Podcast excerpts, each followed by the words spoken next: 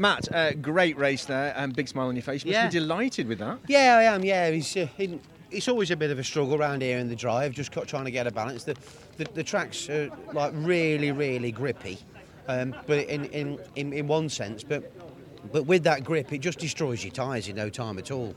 Um, and, and to do 15, 15 plus minutes round here, flat out, six ton, you know, 100 mile an hour for majority of the lap, is um, you know, you, you're just worried that we're going to get a tyre blowout, and, and if a tyre goes off on church, then then uh, then that's it. You you're going home and, and not in your own vehicle.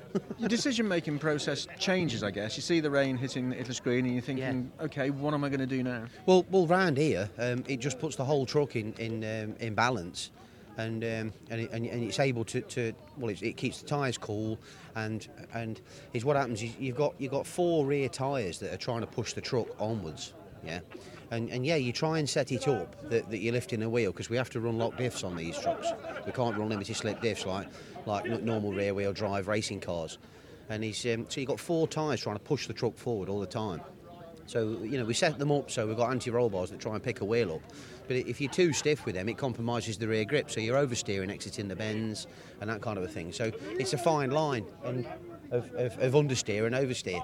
Well, as soon as that rain comes down, it's, it's just slippy and, and, and he's, um, forget the four tyres trying to push you on at the, at the back.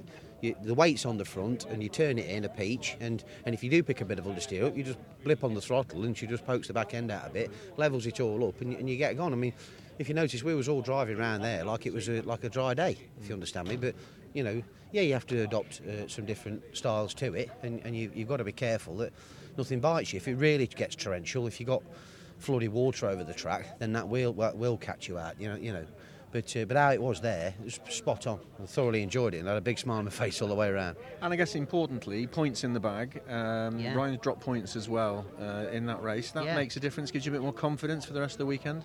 Yeah, it does. Yeah, you know, we- we- we've got a long way to go. We- We've got we've got tomorrow yet, and, and although we've just had a nice race there, is, um, you know, uh, I'd love it to be sunshiny for the for the spectators and eating ice creams in the in the crowd, like. But um, my biggest worry is the is the, the tyres around this place, and uh, it, it just gives you that that, that bit of uh, you know reserve about really pushing it to the max because at the end of the day to, to win a race or to come on the podium you've got to finish the race haven't you? So if uh, if we get one of them blowout we won't be doing that. Fantastic to watch, Matt. Many congratulations. thanks very much mate. Yeah